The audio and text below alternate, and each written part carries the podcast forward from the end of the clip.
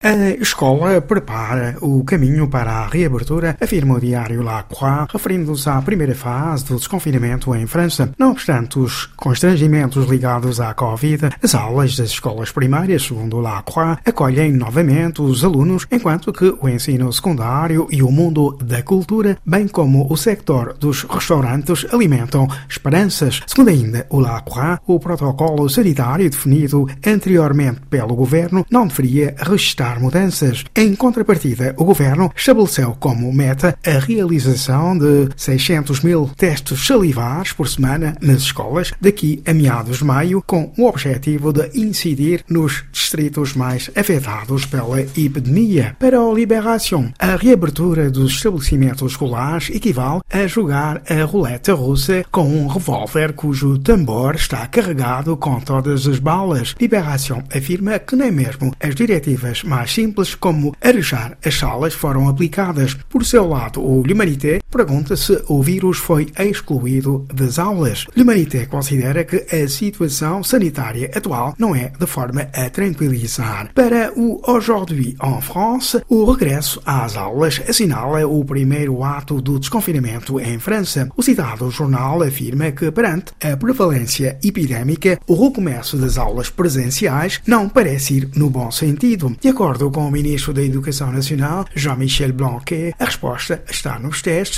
nos autotestes e nas centenas de mediadores destinados a controlar os testes. O atentado de Rambouillet, durante o qual foi assassinada uma mulher polícia, leva Le Figaro a afirmar que o histórico do autor, um tunisino que se encontrava ilegalmente em França, suscita uma polémica sobre o controlo das fronteiras à escala nacional e europeia. Segundo Le Figaro, os Supremos Tribunais Europeus reforçaram nas últimas décadas os direitos fundamentais dos imigrantes e a imigração beneficia atualmente de um poder, diz o jornal, praticamente religioso. Le Monde considera legítima a indignação provocada pelo assassínio da agente de polícia, mas realça que o debate sobre o terrorismo em França é envenenado pela demagogia. Apesar da ladainha macabra dos atentados em França desde 2015, os sucessivos governos souberam, diz Le Monde, mais ou menos adaptar-se com novas medidas anti-terrorismo. Le Monde considera que a direita e a extrema-direita exageram em matéria de polémica ao acusarem o governo de